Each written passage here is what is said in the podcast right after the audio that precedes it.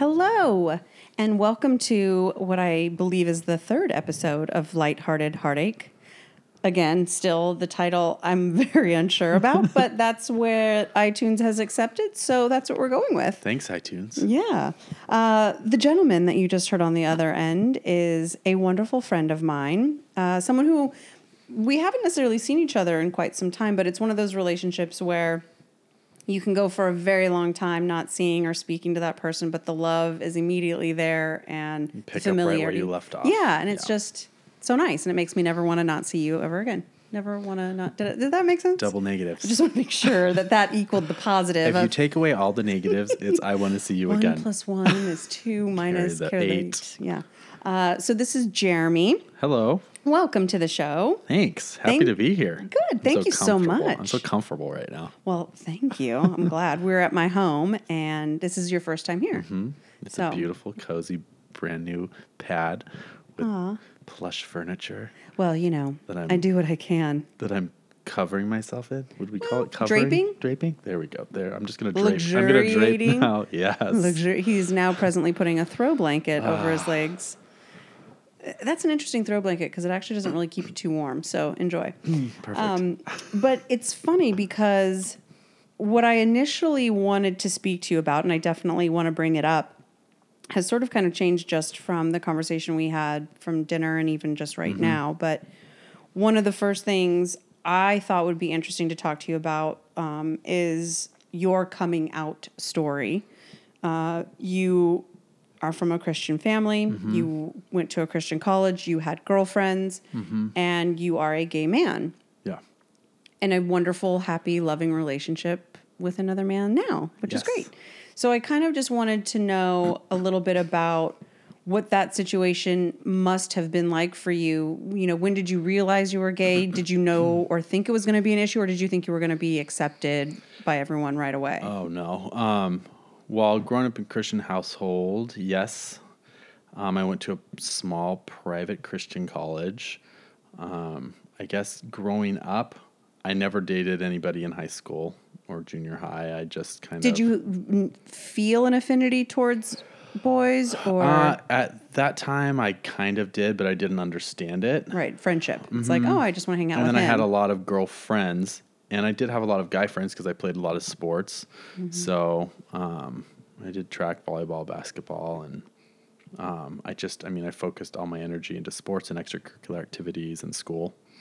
So it just didn't make sense, and I gave myself an infatuation with um, with one girl growing up since the sixth grade, and that girl knows who she is, and we're still she's my best friend. We've been best friends since sixth grade. I call her my Winnie Cooper because we grew up kind of around the corner of each other when we first moved into town together. It's And so then- funny. My friend Kelly, who is also gay, and I found this with a lot of gay men, they typically do have a huge love for some woman. Uh-huh. His was Farrah Fawcett. he loves, loved Farrah Fawcett. I mean, he has she posters. his neighbor? Nope. Just, but it's so funny to me because, like, as a straight woman, I don't think there is a a female that I've been like, Oh yeah.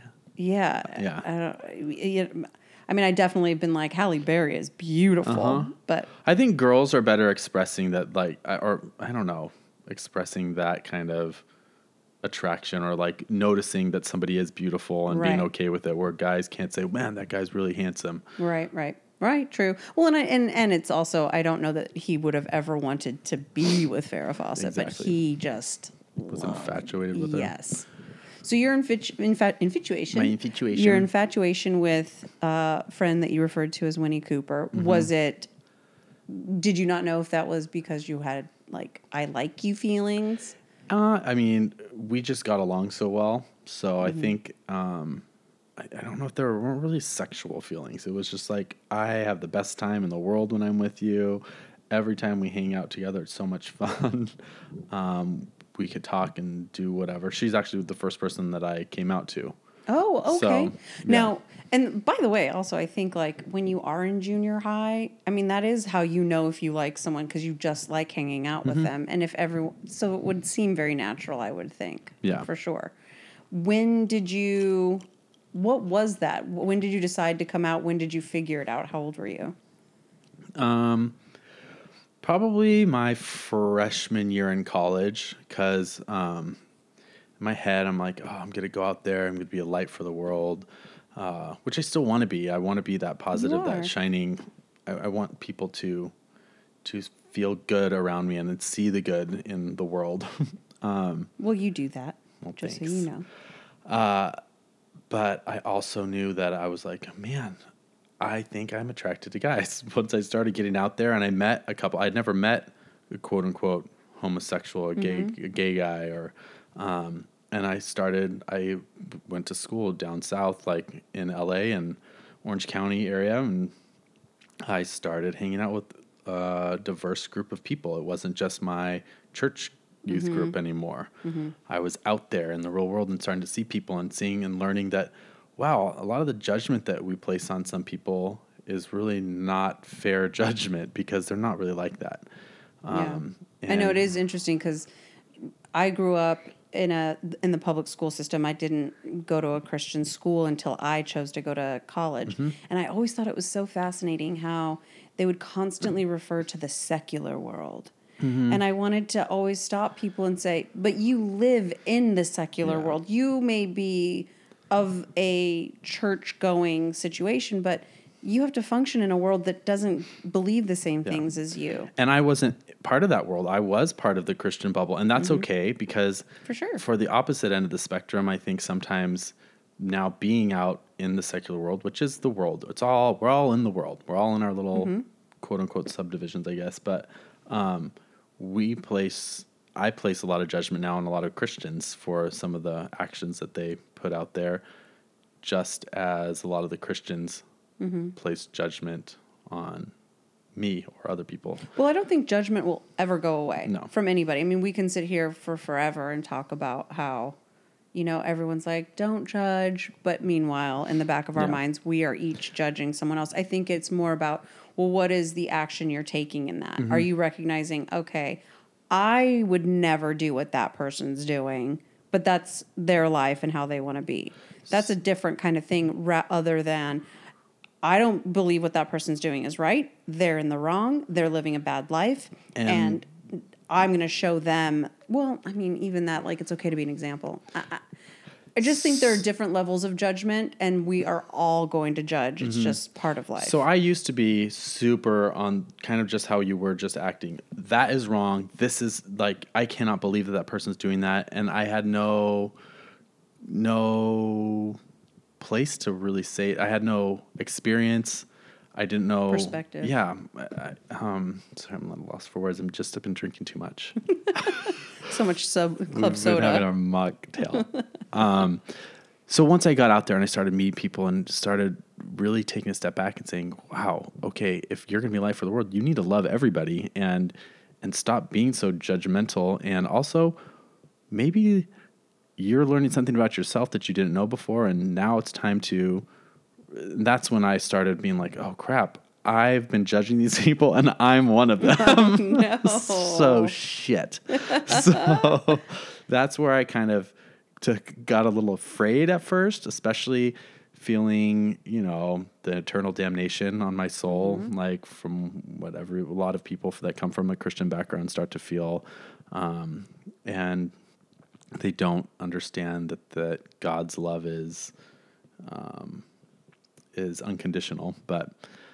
I digress with that. So coming out like was very difficult. I didn't tell anybody. I kind of kept to myself at one point in time. Um, I thought, no, it's just a phase or it's just something sinful. Curiosity. Uh huh. And so I need to date women. So um, a- a lot of people will see what they want to see. Some people will say now that they know me, they're like, oh, I always knew. I'm like, uh, I started doing, Right, right. yeah, No, you sure, didn't. yeah. Yeah. Even the girls I dated when I was like, when I started dating them and then came out to them afterwards, like, I always kind of thought something, but a lot of at Christian school too, people see what they want to see, and they didn't have a point of reference for a gay mm-hmm, person. Mm-hmm. So it's it's it's so interesting that you bring that up too because I don't really remember having an experience with a gay person in my life until I met my friend Kelly when I was I think I was probably like 24, 25. That was my first like, oh, you're my friend Kelly. Oh, and you're you're gay. Like I, it still didn't register as like, oh, you're gay, and now I have a gay friend. It was just like, oh, okay, cool, whatever. And then, but if you look at it now, I think there's so much. As much as there has been a recession in openness and welcoming and trying to accept people for who they are, I do feel like there has been progress in like more and more people are, are out. There are more mm-hmm. trans oh, people. Oh, there are more, you know, like it is, you can see the difference from 20 years ago to now. Yeah, it's not as frightening. And I think my biggest thing, I used to journal a lot, or, but I, I had one journal like entry that I called stamp of approval, and it's like, you know, you named, you would mm-hmm. title them? well, it's like Oh. it was kind of like poetry. Oh, I love that. poetry. So many journals. but it's like, do I have your stamp of approval? Am I what you thought I'd be? Like, like people just kind of put. Where was I going with this? Like, like you're just you want to be who those people see you Yeah. as, and it's scary when you know you're not really. Like I saw all these people thinking that I'm dating this girl and he's he's on the, you know, he's on the volleyball team here, he's on the track team, and and man, he's like this type of person. No, I wasn't. I was trying to. Yeah, what's up, guys? What's up, bro? Yeah. you had false acceptance and approval. Um, And so coming out, it's like I there. I'm still the same person, but I don't think people are going to see me as the same person anymore. Mm-hmm. And, and some people didn't. So so she, when did you tell your friend? so I had been in off and on in a relationship with um, a couple girls. A Um, what? yeah. Playa. Um, but there's a girl that I was really close with, and she replaced this best friend, this Winnie Cooper, in college. I'll call her S. The Winnie Cooper girl we'll call A. oh, so- goodness. That might get confusing. S A. That- No, maybe let's- maybe that's not going to work.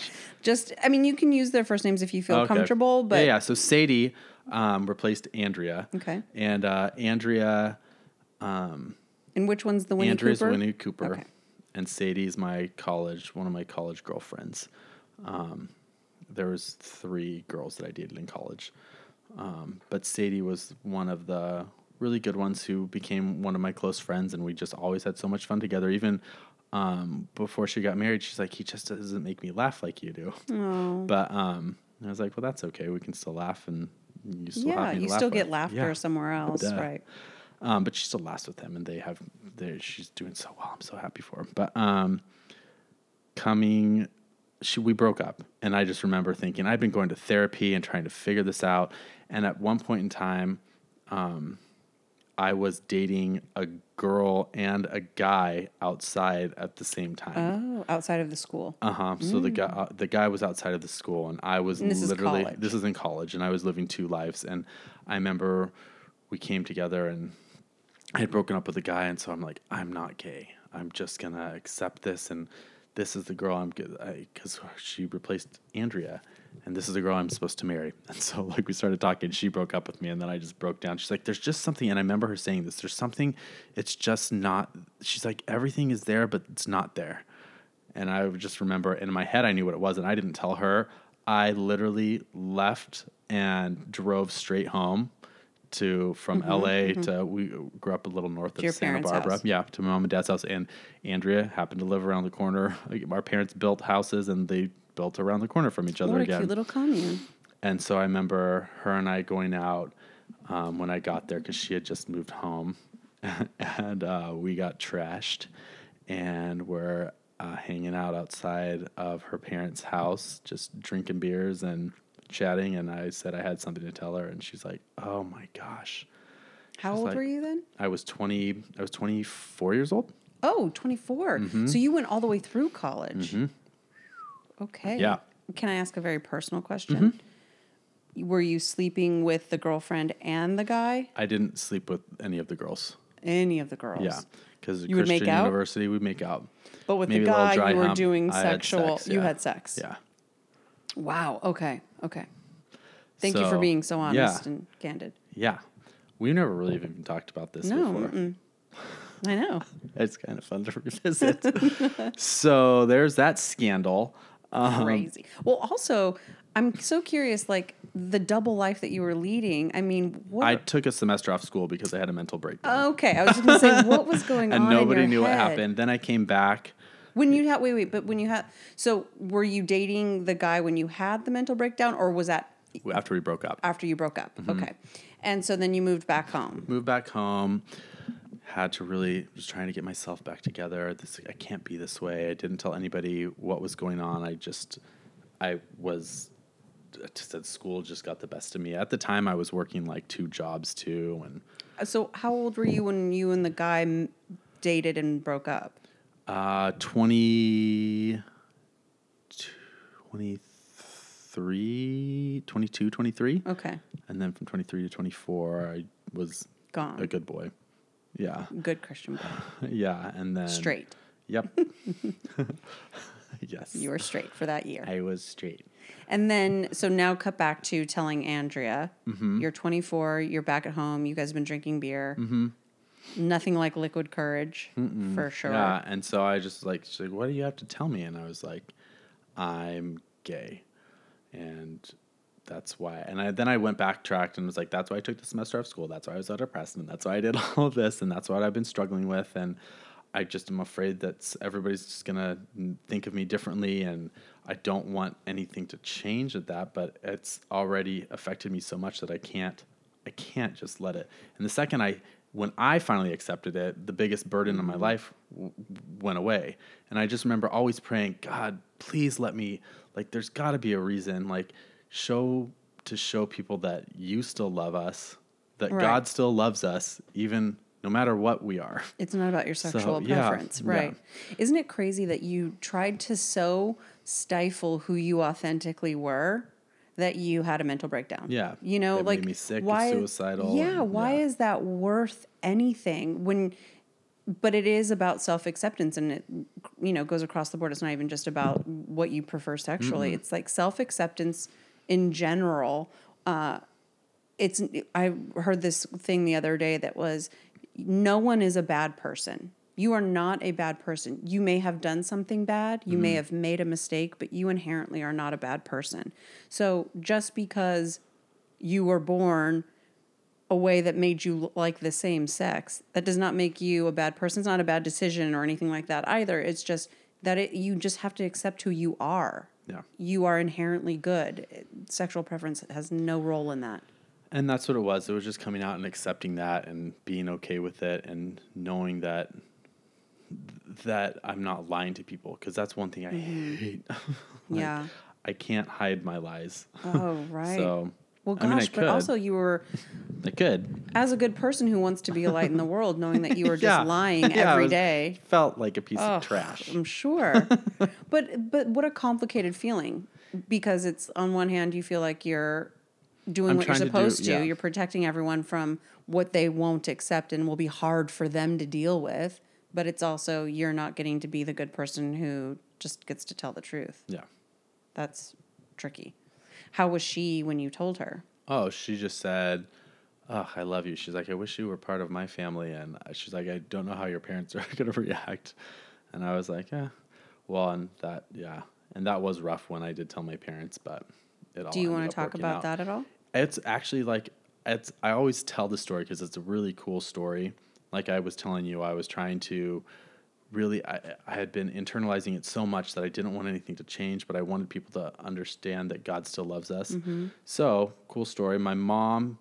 It was just very hard for her. So my mom and dad, I told both of them Did you how quickly after you told Andrea? probably the next day. Oh wow. Yeah, because I was staying because both she had just moved back. She she was working out in like Kansas City, and she had just moved back to California. So she happened to be there working at a winery.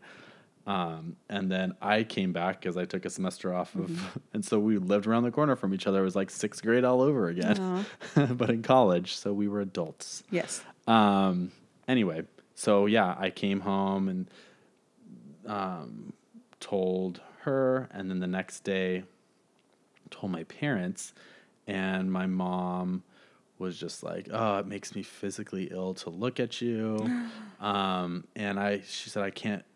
I can't think it makes me physically ill to look at you to think of you having sex with men. I was like, well, mom, it makes me physically ill to think of you and dad having sex, so I just don't think about it. and at the time, I had really the guy I was dating was like I'd only had sex with like two people. Mm-hmm. And I felt horrible about it because I had sex before marriage. Right. And not even the gay sex, just sex before marriage. Overall, that was the worst thing. So anyway, so she reacted that. My dad was like, "Oh well, that's okay. We love you regardless." So my Wait, your dad? Yeah, my dad's response is great. did and my going into it, No, did you expect No, that was the funniest thing. Like my dad's like, "Ugh," and my mom said, "You can't tell your brother or your sister." Um, Hmm. And she's like, "I don't." I was like, "Okay, well, all right, I'll honor that if you guys don't want me to tell them." But I was like, I don't understand why she. My mom just wanted to protect everybody, and that was her way of protecting them. But I was like, lying to them. That's the, why I felt so bad so right. much. That's what So- caused me so many problems. which she was just i mean it took her a long time so she tried to argue with me biblically and whatnot after that so i didn't talk to my mom they still were really cool and they financially supported me i ended up going back down um, back to s back to to school college. yeah and um and then I didn't talk to them for a long time. My dad would always call and reach out, but because my mom wouldn't talk to me, they were together, and I was like, "Well, you guys are a package deal right now. She's being so hateful and can't talk to me, you need to talk to her dad. Like you need to figure out." And he just wanted everybody to be happy, and so I just kept praying and saying, "I hope something happens to where." Um, she'll see that God still loves me. That it's that that we we can still be okay. you didn't lose your faith through any of this. You stayed being a Christian. Mm-hmm. Wow. Um, and my sister ended up getting cancer. So she had my sister had her second child. She was living in Arizona at the time, and she had just had her second child, and she passed out. My brother-in-law found her passed out on the stairs. She ended up having uh, it's ALL, acute lymphatic leukemia. I think that's it. I might have messed that up, but it's a form of leukemia that's um, generally in like younger people and people fifth like people from zero to like five and i think Oh, so a very rare form yeah. And how old was your sister? she was 26 at the time. I Oh. was gonna i was tr- uh, 25 now. Um, it had been about six months. So my brother-in-law found her passed out on the stairs. They thought it was anemia ended up being this stage four cancer. Chemo wasn't working. So there was a chance like a 25% chance that a sibling would be a match for a bone marrow transplant. Mm-hmm. and so i quit or i got transferred over there and um, i was working in abercrombie and fitch at the time Yeah, you were. manager Good old Abercrombie and I Fitch. know, when I had not an ad. beautiful Not a hair. sponsor. Not an ad. you had beautiful hair. that's what they look for at abercrombie Right. Well, I can remember that was a whole thing. I think they even like got sued about it. Like they would judge you just based on how you looked. yes it was part of their business So I strategy. never applied. I was like, nope, no, I don't need to deal with that. I don't want that rejection. Thank you very much. oh But they did approach my friend Jennifer. hey jen Mm, They're like, hey, you, because she was beautiful, blonde, tiny. Were you there and you're like, hey? with my acne and my big belly and boobs being like, why can't I work here? No, no, no. No. I just Any- didn't go into the store. Anywho, I transferred out there to help take care of my niece and nephew and kind of be there during this. I didn't think that it would be an opportunity. I didn't think that I was going to be a match. We didn't even know. I just went out there before I was like, she's going to be going through chemo. She's going to need a lot of support and help. Mm-hmm. And then the chemo really wasn't working. So they said, well, another successful thing that happens is bone marrow transplants, which I didn't know anything about them at the time, but they said sometimes a sibling could be a match and it's a 25% chance. Yeah, it's big. remarkably, well, I feel like it's remarkably low. Yeah, yeah, Right? Which yeah. is so strange. You would think it would be higher. Yeah, so one of her good friends, they both got the same form of cancer. Um, it's a long story behind that, but that's that's a something whole else. other- Yeah. Um, and her sister wasn't a match. I ended up being the match for the bone marrow transplant. Yay. And and then when I moved to Arizona to help out, my parents had a house out there too. So my mom, who wasn't talking to me, I said, "Well, if you're not going to talk to me, I'm just going to drive to the house and talk to you." So that night, I drove to the house. It was just my mom there. My dad was still working out in California, so we're in Arizona, and found out I was the match for the bone marrow transplant. So I'd be getting pumped full of Neupogen for like a month. So they'd harvest my blood, which then takes the bone marrow and puts it in my sister. How long had your mom not been talking to you now? Six months. So um, I went over to her house, and that like we kind of talked a little bit, but then my mom went to bed. So she took at 2 a.m. in the morning. I just hear this screaming, and it's just me and my mom there. My mom would have been by herself, mind you, had I not gone over there. She slipped and fell down the stairs and broke both of her legs. Holy shit. And I had to pick her butt up and put her in the car and take her Were to you the like, hospital. Are you going to talk to me now, mom? so she tripped over. her This is God I talking. know. so that year, I just was like, look at halo over you as you uh, stand light above her. as I heard her screaming. Mother, I am here. Mom, do not be afraid. I am rescuing you. Come into my Wow, arms. talk about you being the savior to your family. That's what everybody jokes about, and I still joke about it. Well, I would forever. Hey, mom, remember when you weren't talking to me and I saved your life? Meanwhile, I was also saving my sister's life. So it's a beautiful story to It say. is, by the way, it is a beautiful. Story. Anyway, story. came out, family disowned me. I prayed, I prayed, I prayed. and I saved and I saved it, I saved and we're done. Well, God Thank you for coming. This was a great time. See you later, guys. Thank you. But anyway, and then I left and went Wait, back to wait, California. Wait, wait, wait. We skipped over so much in this little fun sidebar. I feel like I'm rambling. I feel weird talking about myself so much, but it's it's I- therapeutic. Yes, this is the point. I'm interjecting a lot. I I still you really are. I still definitely chime in with my own issues. I feel like I'm just talking about myself. I love it. Um, but wait, so you she you hear the sound, she's falling down the stairs. Mm-hmm. You pick her you pick her up, get her in the car, take her to the hospital. She's broken both legs. Uh, oh, uh, did she talk to you? yeah. Oh, thank God. Yeah, she was. She, she said she was just so embarrassed the whole time. She's like, I just don't even know. I slipped down the stairs and I just. She's like, I tried to grab onto like the rail and I didn't. I was like, gosh, how did? I was so sad. So, anyway, so it was a two-story house, clearly. It's like one porch step. So I wasn't planning on living at my mom's house, but I got to live there because she was in a wheelchair for like two months after that. So she was She couldn't go forced- down. She couldn't go up the stairs anymore. So she was living all downstairs, wheeling around. So was she forced to talk to you at that point, or was Oh, she now yeah. happy to speak to you? Oh, she was happy, and she loved. She never didn't love me. She Of just it was just hard for her to accept it.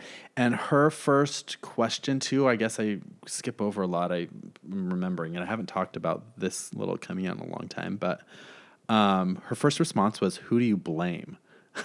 And I Oh. looked at her and I was like, "What?" She's like, "Most people blame the mother because they're a little overbearing." And I was like, Oh. "Mom, I I don't blame anybody. I I accept this. I felt this way. I just didn't understand these feelings, and I tried to kind of sweep them away, Mm-hmm. thinking that. But I was like, it's not a blame. It's But it's- see, that that is, I think, a very common thing, especially in a religious family, and also yeah. generationally speaking. They most people in that situation and those circumstances that you were in, they the reason they're so upset about it is because they believe it's their fault. That if they had done something different, Yeah. that you would, you know, if you hadn't have spent so much time with your sister, or if you she didn't let you play dress up, or you know, they won't, they take on the blame, and so that's where a lot of the anger comes from. Is they they're taking it on themselves when really it's like I was born this way. There's no one to blame. yeah.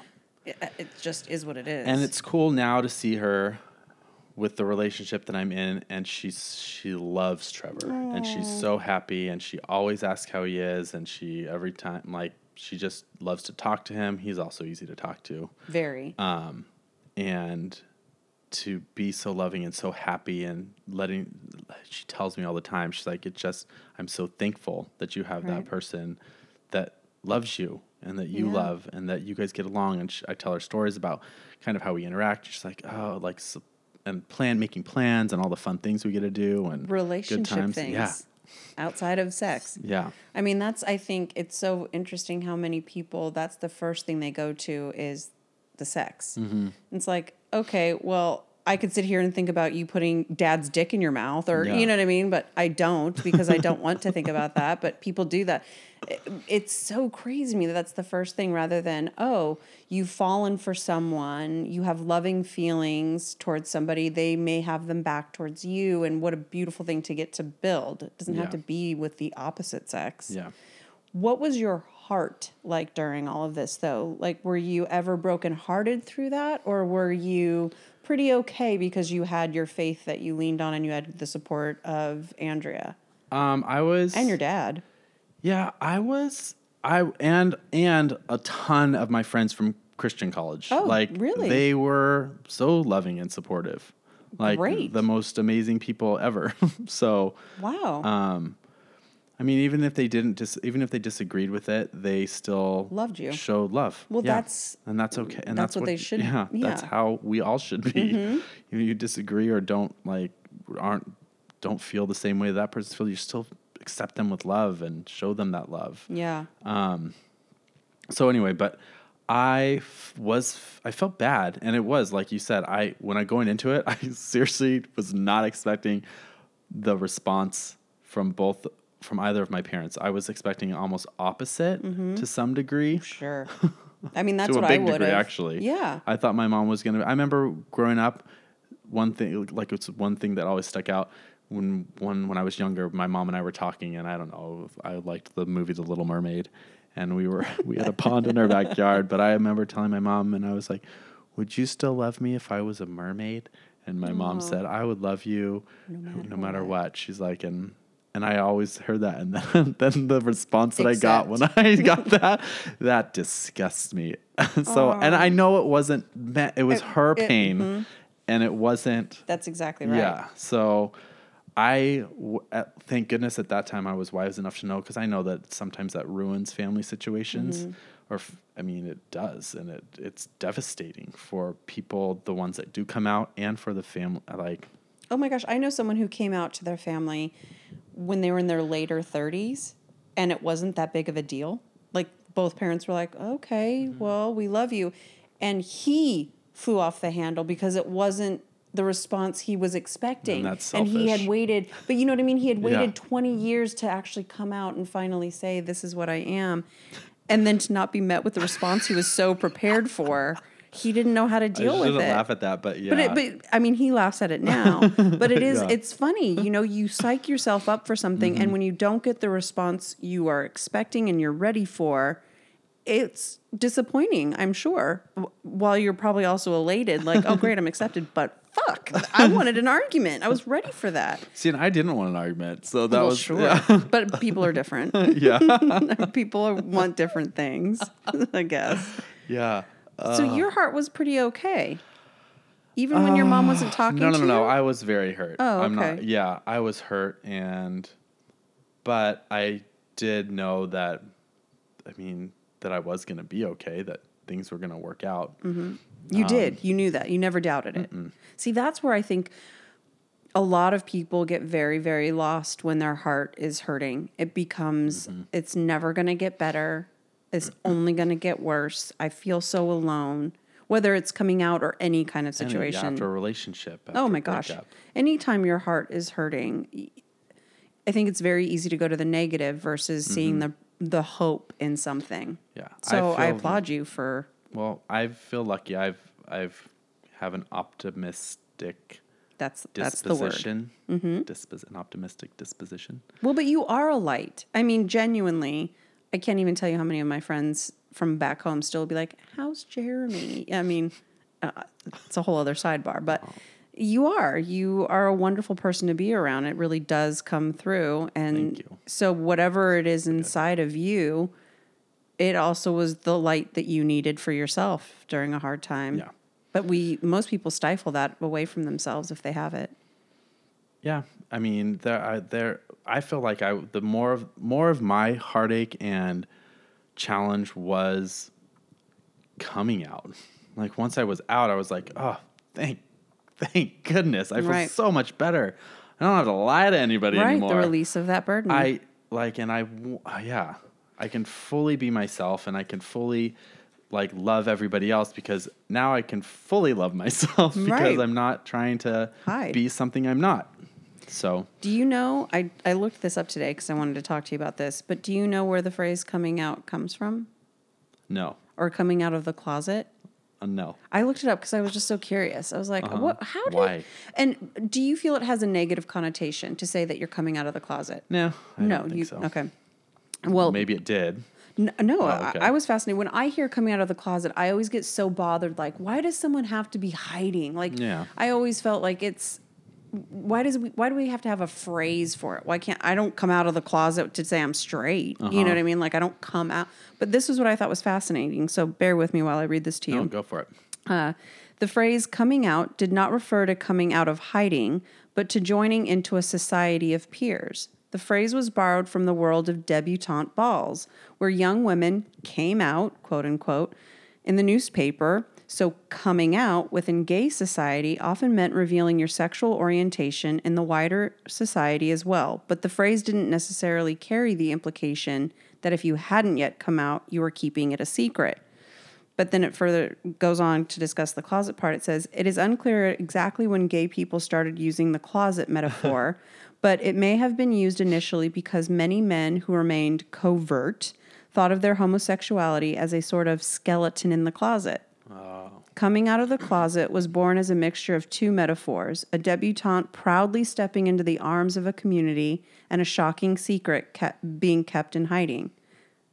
I, I just, and it That's says coming cool. out is a useful phrase, but it need not imply a closet. but I thought, God, it's such a beautiful thing. Like, that's something so acceptable amongst heterosexual elite society. The idea of a young woman, a debutante, coming out and being presented to the world of suitors and life and mm-hmm. adulthood. And I don't think coming out necessarily has a negative connotation for being gay, but like it's a the thing in the gay community. And it's a beautiful thing, Yeah. actually. It's like your moment to come out and accept yourself. And like you were just saying, finally feel like you got to be who you are. Yeah. I mean, and it, it's nice, and you don't feel alone anymore. So it's maybe coming out too. It's like you're in that debutante society, like you're coming out to, like you said, a group of people, and so mm-hmm. you have Of suddenly peers. have, yeah. Yeah. That's exactly. I get it now. Well, interesting. One of as we were, I mean, uh, this was the predominant thing that I wanted to talk to you about. But as we were speaking before we even started, we were start talking about forgiveness and where was that for you with your mom? Um, it was immediately. I mean, Wow. yeah. I mean, the second I I was shocked, but I also, I mean, I completely understood where she was coming from. The fact she did blame herself, and she she she had an idea for what she wanted for me, which wasn't a bad thing. And I think all parents have their hopes and dreams for their mm-hmm. children, and they An easy life, the easiest, happiest life one can have. yeah. have. And that was other stuff she was worried about. I mean, she was worried about sexually transmitted diseases and, you know, the worst case scenarios. Acceptance by Yeah. society. I mean, we're still still fighting Yeah. for acceptance. Um, but so I it just wasn't, while I didn't think she was going to respond that way, I just knew that that was her way of dealing with it. And we, we didn't, we talked maybe twice um, in that six months before I went to the house in Arizona when my sister got sick. Um, and both two times we just got in arguments. And so I just, she was trying to understand and trying to make sense of it in her mind and her world. So I just knew it would take time. And then it was nice to have, because my dad and I had more of a rough kind of younger start, but we grew closer after, like in during college. What was the rougher start when you were younger? Um, my dad's bipolar. He is manic depressive, and so growing up, we called him manic modes. So he was very unstable. Did he have a tell? Like, was there something that he would always do when he was going into a manic mode? Yeah, it was very weird. Like, well, obviously he would raise his voice, so mm-hmm. he he just very angry and and just His demeanor. violent, and yeah, there was a lot. It would just change because he was always loud, but it was there was just a switch in it. It was like in one thing, like he could be ha ha ha, ha we could just be talking, and then like at the drop of a hat, you say one thing. What the frick was that? Really? Yeah. Oh, So it was bizarre. It would be like it'd be like you were walking on eggshells around a person. So he wasn't diagnosed when you were younger. I well, because it, wasn't a like thing. yeah, it wasn't a thing, and he had hit like because they have extreme highs and you have extreme lows, and he had hit a low where he was in his bed for like three months, and my mom didn't know what to do, so she put him in a mental institution. At the mental institution, um, uh, that How old the were week you during that? that was like in second and third, or second, third. I think it started at the end of second, so third, fourth, and fifth grade for three years, um, and then in sixth grade is when we moved up to Santa Maria, and that's when I moved, lived around the corner from Andrea. That's Right. when Andrea and I both moved into that town the same time. And your dad was with you then. And my dad was there there because he had gotten a job at Vandenberg Air Force Base, and we So- moved out there with him. But while he was at the mental institution that week, a social worker came, and um, the social worker met my dad, and she called my mom literally the week my mom put him in the mental institution to because he was just crazy. He, the, there was nothing we could do. She tried to like motivate him. He would not get out of bed. It was Your mom. My da- mom tried to help. Yeah. yeah, and I remember we couldn't go into that side of the house, like where my parents' room was, because my dad was just crazy. and so we put him there. The week that he got there, a lady met him and she said, Your husband's not crazy. It's a new diagnosis. It's called uh, manic depression bipolar disorder. And there's actually a recovery house for people specifically with this. So he got put in that recovery house. From that recovery house, he got a sweet job. He had always worked at naval bases, he was in the Navy, but um, he got a job at Air Vandenberg Air Force Base. Um, and and then like he stabled there for like four months and then our family transitioned and all moved up there. What happens in the recovery house? Is it it's just like they're getting acclimated to their medications um, Therapy? yeah everything. So it's crazy to me how much therapy is so necessary. Even for someone such as myself who has a very stable mind i need my therapy. I look forward to it. I need Yeah. it. I can't imagine having the hormonal imbalances in the act the chemical imbalances in your brain Yeah. and not having the proper therapy and it's sad because we really don't see that as an actual i mean we are more and more thank god Yeah. seeing mental illness as n- not a choice and not being crazy. It's an actual condition that Yeah. people suffer from and it's really ups- it's really sad. Yeah and when controlled he's he's okay. He got to the point where like if he wasn't going to get his medication he'd lock himself in the room. Oh. So but growing up once we moved back into them sometimes he still would have those really bad modes. Mm-hmm. So where he and yeah he would just flip. So it was rough. Right. and i i mean as a teenager and growing up and growing into yourself it gets a little it's it was hard. There were times where yeah where i just couldn't wait to get away from him but then he was also so supportive. He came to every sporting event that i ever was in. He always recorded me Right. and everything and so.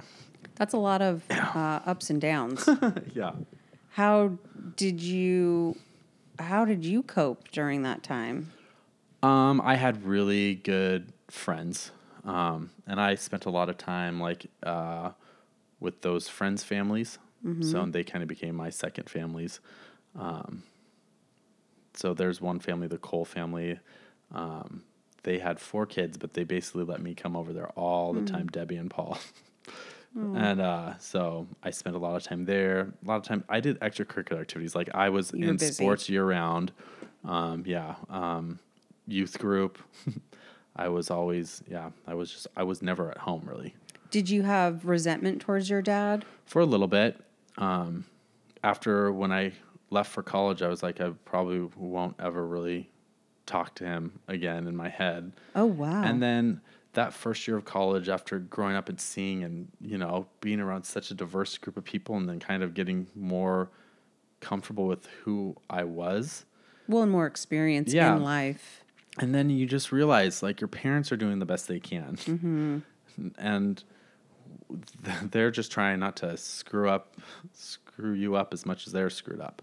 Was it So- easy to forgive him for your youth? Not at first, but once I started like that whole thought process of forgiveness and knowing that I hope some people can forgive me for it because I'm gonna screw up sometime. Right. And it's like I would want people after all that stuff. My dad used to never say he was sorry, and so in my mind, even like younger, um, in high school and junior high, growing up, once we moved back in with him, um, I would always be the first person to apologize, regardless of if it was my fault or not. So I'm uh, very good at saying sorry because my dad never did say he was sorry. Right.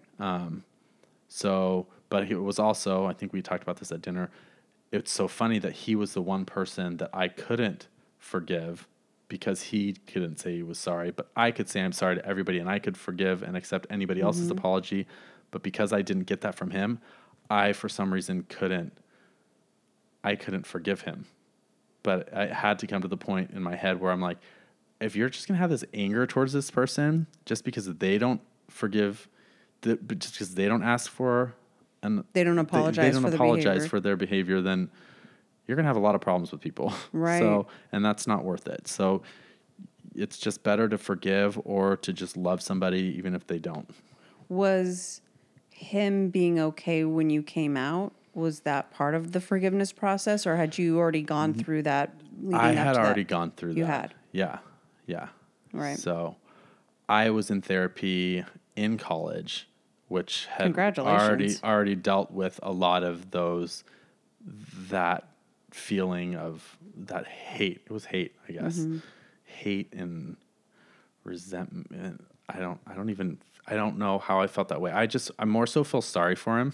Mm-hmm. And and I want him to be happy and I want him to be the best that he can be and I know he had a rough life growing up. Like the, the the minute where I decided that I was going to forgive him, I started getting to know him, and like we Right. will like every time I go home, we he my mom hates sushi, but my dad loves sushi, so he has it never get sushi unless Jeremy comes around. So we always go and get sushi, and even when I took time off of school, like we would have our sushi dates and movie dates and stuff. So anyway, No, no, no. I'm just turning the heat on because I'm a little chilled. oh, Um, do you want this throw blanket? No, because it doesn't help at all. So everyone, if you hear the heat go on, that's what's happening.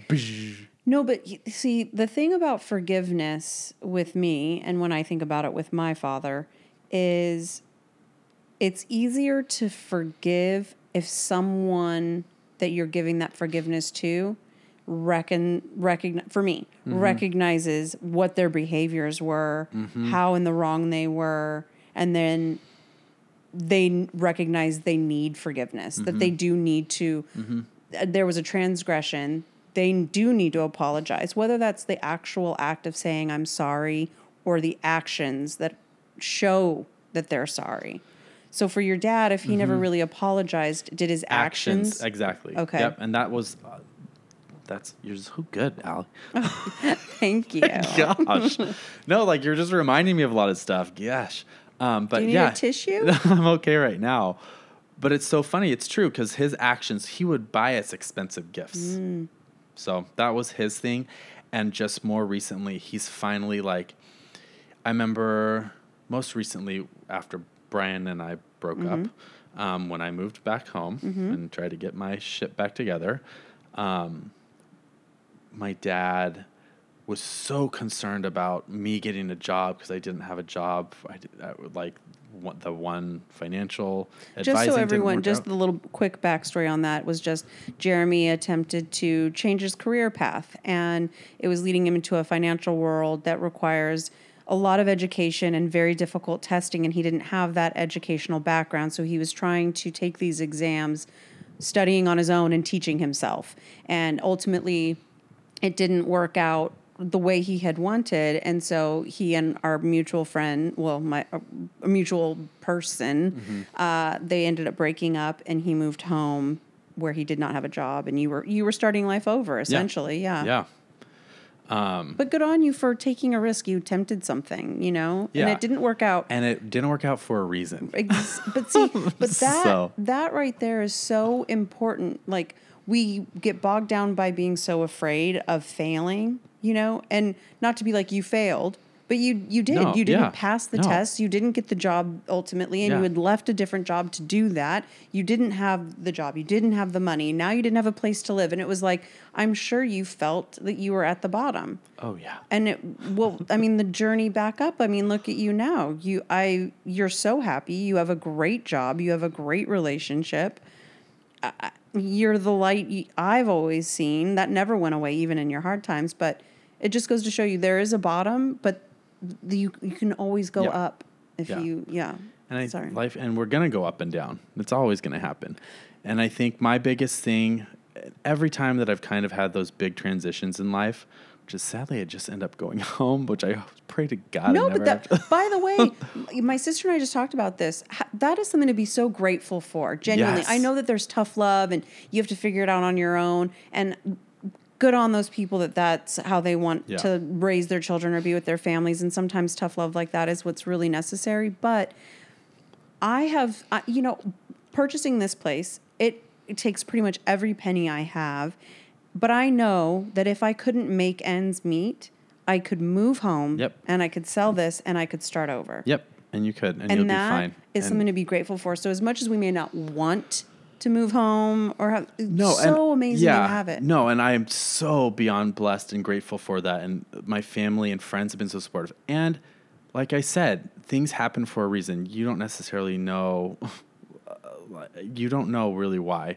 Andrea, don't. my my best friend Andrea at that time had just had her third child, and her husband has started his own company. So he wasn't at home; he was working all the time. Good Oh, so thing Jeremy, alone. Manny, Jeremy could come over. The Manny. and we could and it was perfect. And i i mean this even yeah i mean her she's been a lifesaver too and she says that about me.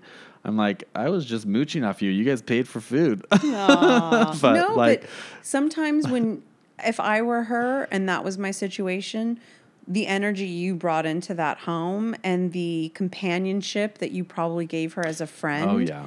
that changes everything. I mean, it really does. yeah so where were we going with Well, that so you moved home. So, oh, my dad, and just so, it, it, I mean, yeah, we were saying how people's, if they don't verbally apologize for something, sometimes their actions show Mm-hmm. that they're sorry.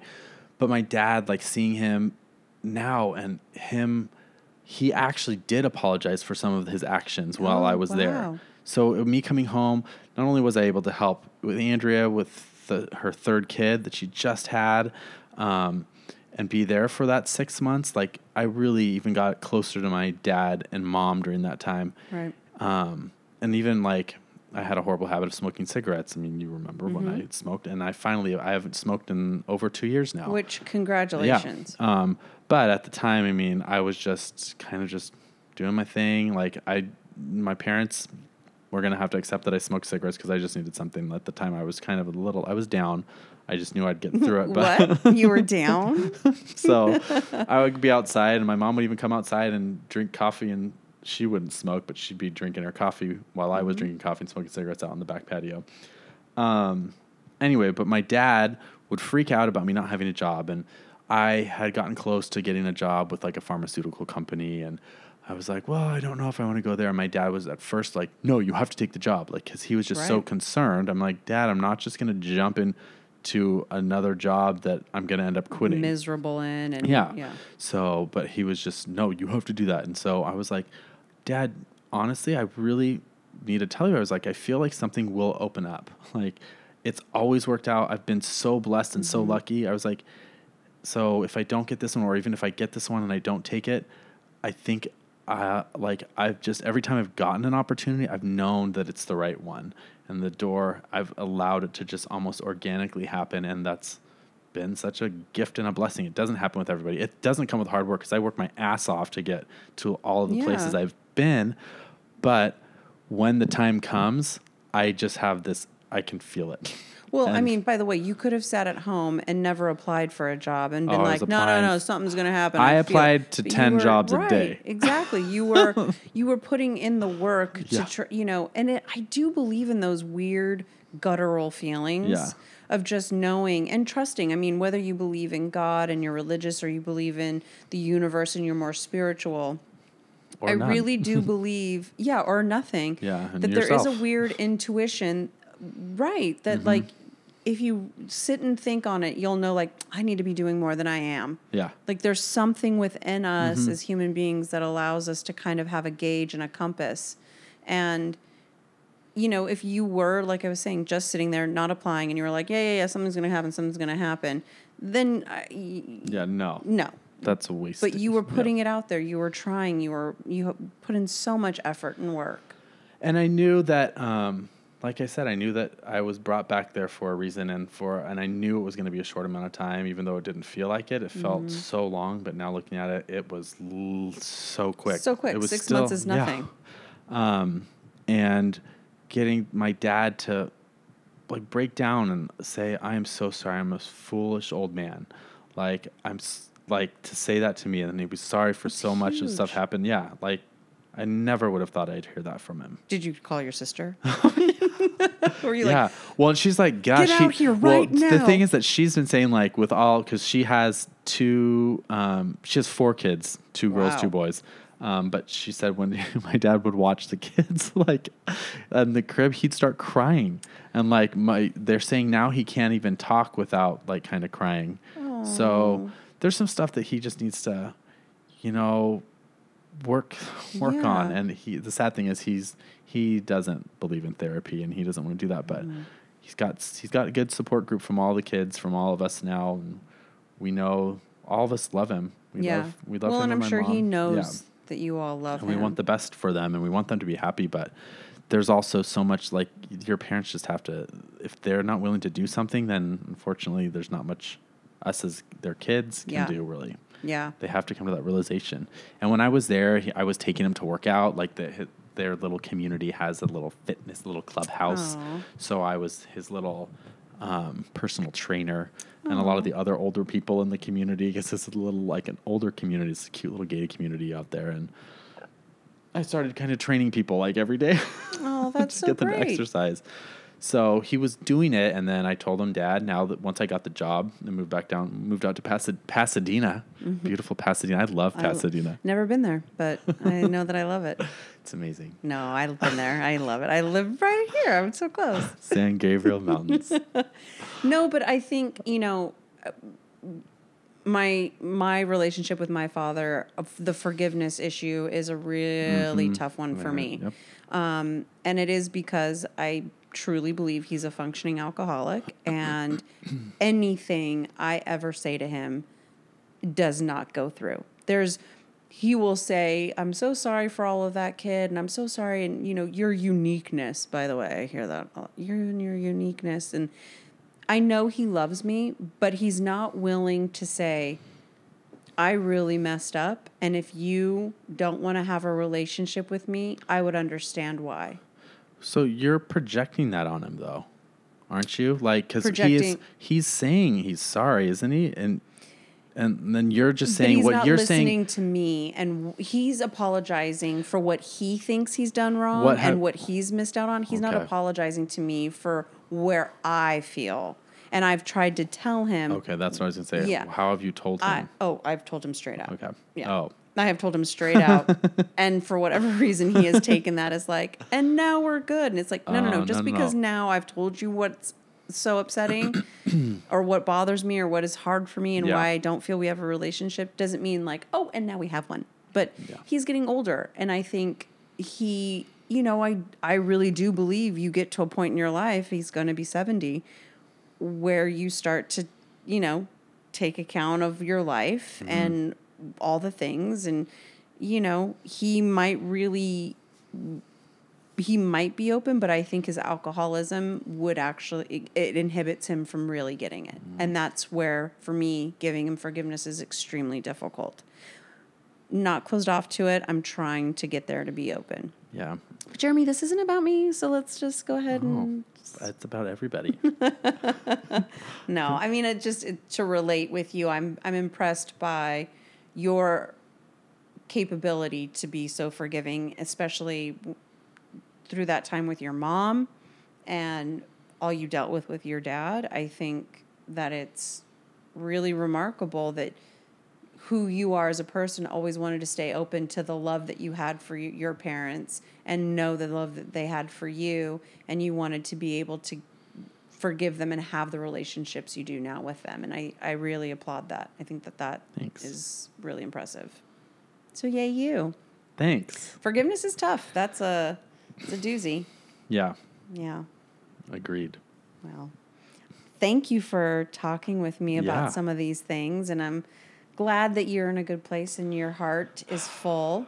I am too. And I hope that you don't have any future heartache. But if you do, this is the place to come. Here we go. Lighthearted heartache. we'll keep it lighthearted. Lighthearted. Lighthearted. I love you. I love you too. Thanks for this has been great. Oh, yeah. Well, you know, you can always come back. I, I'm happy to. We have a whole other section. I'll just come and chill on the couch on the next one. okay. Chickle on the couch. I don't know why I couldn't. I couldn't really talk right What's there. a shuckle? I just, you know, I need another. A club soda with some jalapeno and lime? That's No, I think I'm good. Okay. I think I have to go potty soon. Oh, okay. On that note, thank you for Thanks, listening. all. Please feel free. I have an email, lightheartedheartache at gmail.com. Send me questions or your stories if you want to share them. I would love to talk with anyone who wants to share their story. Thank you so much. Bye.